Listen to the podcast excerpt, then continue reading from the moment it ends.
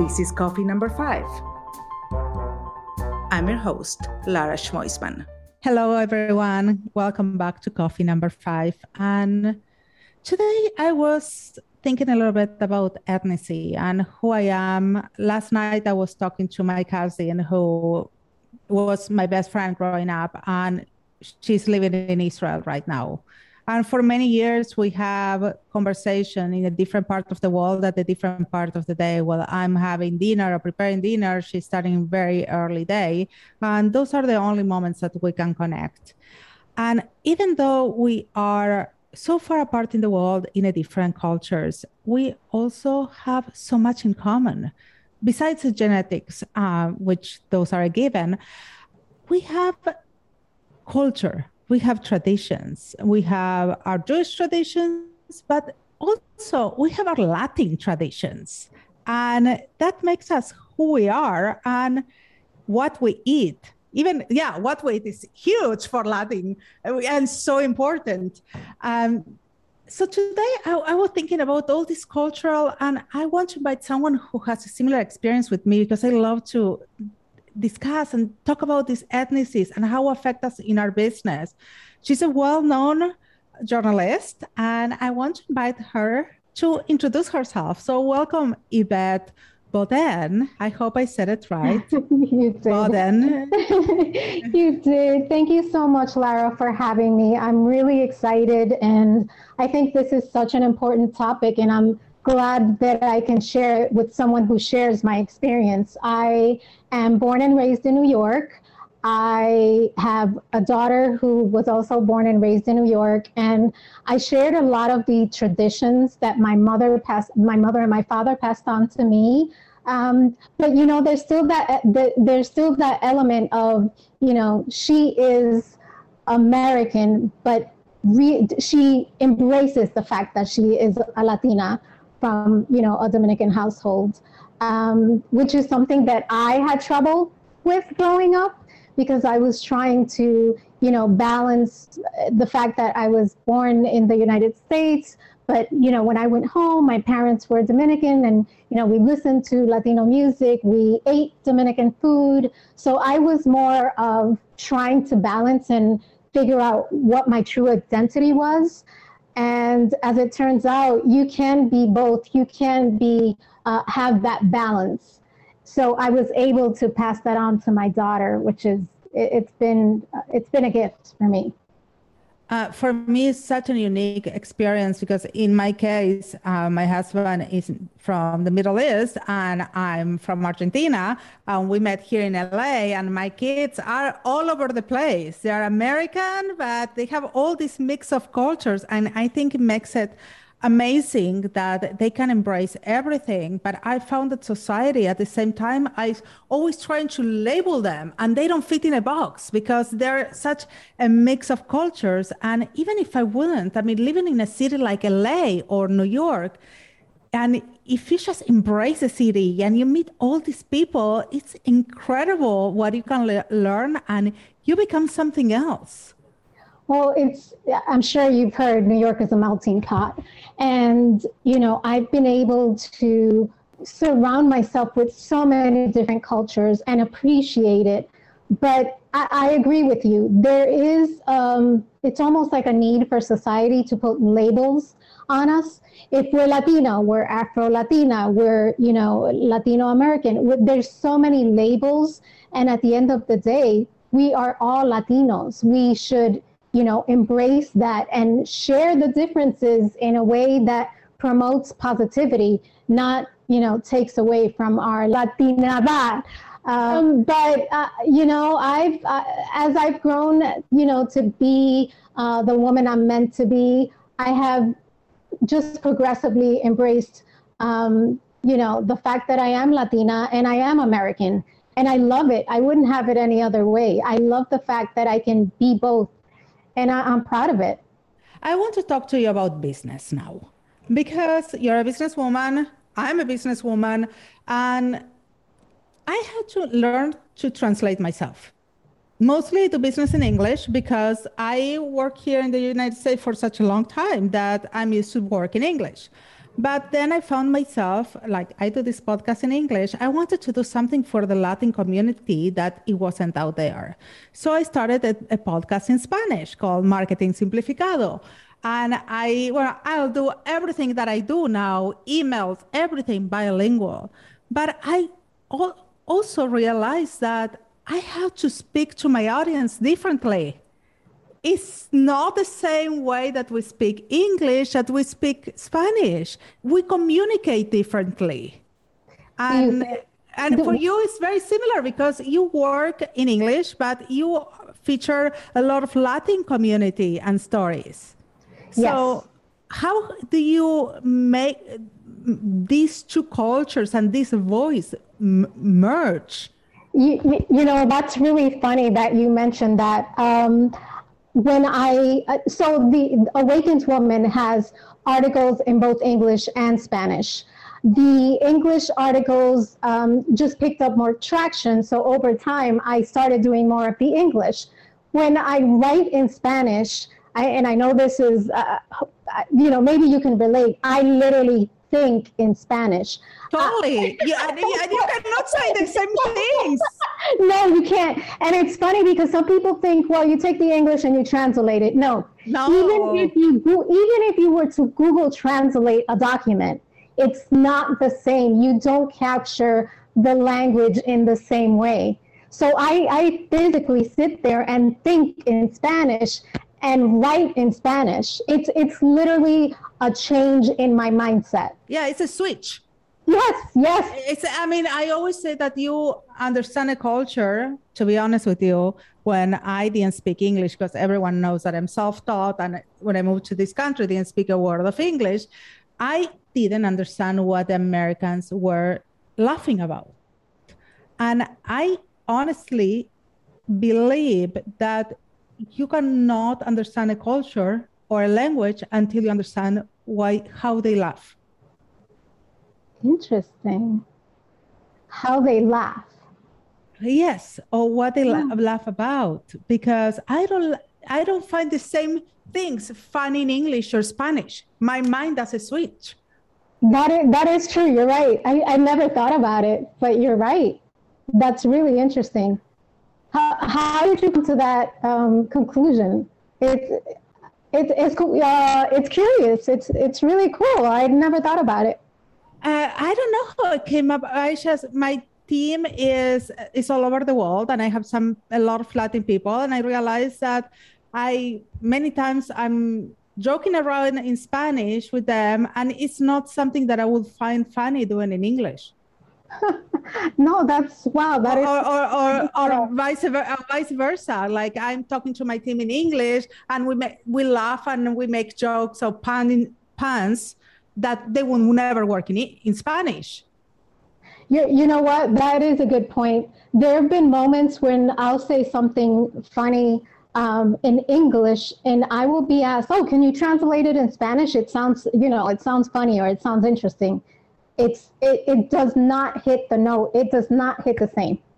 Very it's different. not. It's not. Even with expressions, like um, I remember my kid was very little and he, he had poor thing. He had a mix of three languages back then. And my mom said an expression in Spanish saying, um, voy volando. I'll go. F- it means I'll be there really fast, but literally you will translate it like I'll go flying. And so my son understood literally what she was saying because he will speak the Spanish. So he looked at the sky. I, I, look at my grandma and my and his grandma like, is she a superhero or what? So you're right. That that is really interesting. I, I guess I um, maybe I took it for granted or I didn't really you know stop and think about it. But you're you're right. There are many things that um, cannot be translated and hit the note that is meant to hit. Uh, and I think, and, and this is where I want to bring this conversation today that we live in a world right now that is so multi ethnic. And even though that you speak in English or you write in English or you write in Spanish, in, and in Spanish, we have so many different slangs and so many different Spanishes that it's you have to speak in a neutral Spanish to make sure that you understand. Actually, one person from my team from Colombia, she has a list of words that she shouldn't say in, in another Spanishes. I know exactly what you're talking about.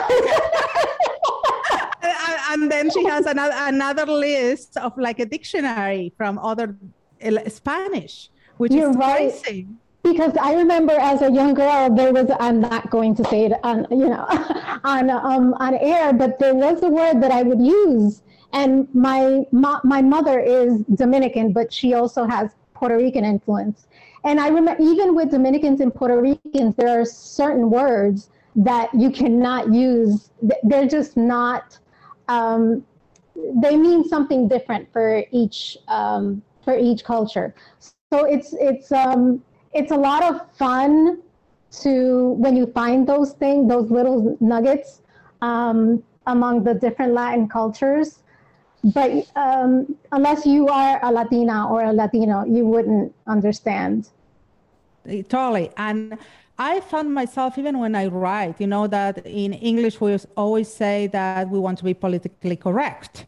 And th- that's a whole different conversation that I, am just so sick and tired of being politically correct all the time. But I, my my thing is that I find myself trying to be multicultural correct. That everyone that I, I write, that my niche, and when you write, it, it happens to you too, for sure. You know who your niche is, but my niche doesn't discriminate age or gender or race. But I want everyone to be understood and there's some experiences that we all have the same. We just process them differently because we laugh about different things. Absolutely. And you know i think in 2021 that is even more that has even more of an impact. There's certain things even in the english english language that you shouldn't say or there you know you have to be very careful about how you phrase things and what words you use. There is definitely a lot of um, political correctness. So even within the english language i think it's become an issue. Wouldn't yeah, you agree? absolutely. Uh, totally. Uh, my question is you as a journalist and working with all these profiles and multi-ethnic profiles and how the in the English word uh, word which is it's amazing and I, I love to write and but sometimes it's so hard to transfer that message and those little idiosyncrasies that include part of the cultural background how can you translate that? Because I see that you, you feature mostly Latin community, but a in lot. English. Yes, yes. So uh, you find yourself explain, trying to explain or translate. Oh, wow, that's a great question. Um, you know, I, when I when I interview these um, amazing people, amazing women, I try not to look at it from um, a cultural perspective. I try not to label the person in front of me. I honestly look at the person as a human being and try to translate their message in a way that everyone can relate, no matter where they come from.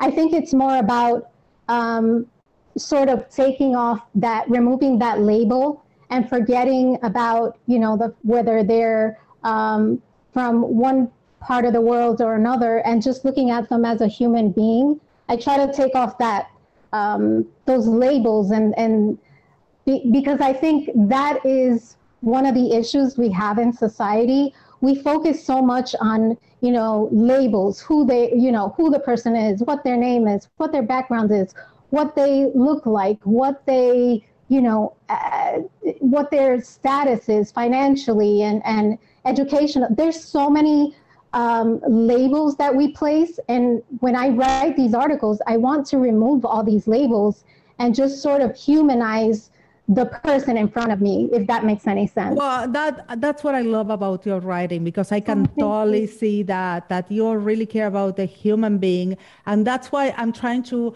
get tips from your process of writing because you do such a good job writing about the the person behind the story Uh, and I see that that's really important to you. But at the same time, how did you process all this background and cu- cultural background and include it into the story? What what is your process? What is important for you to tell? How how much impact their background makes in a person?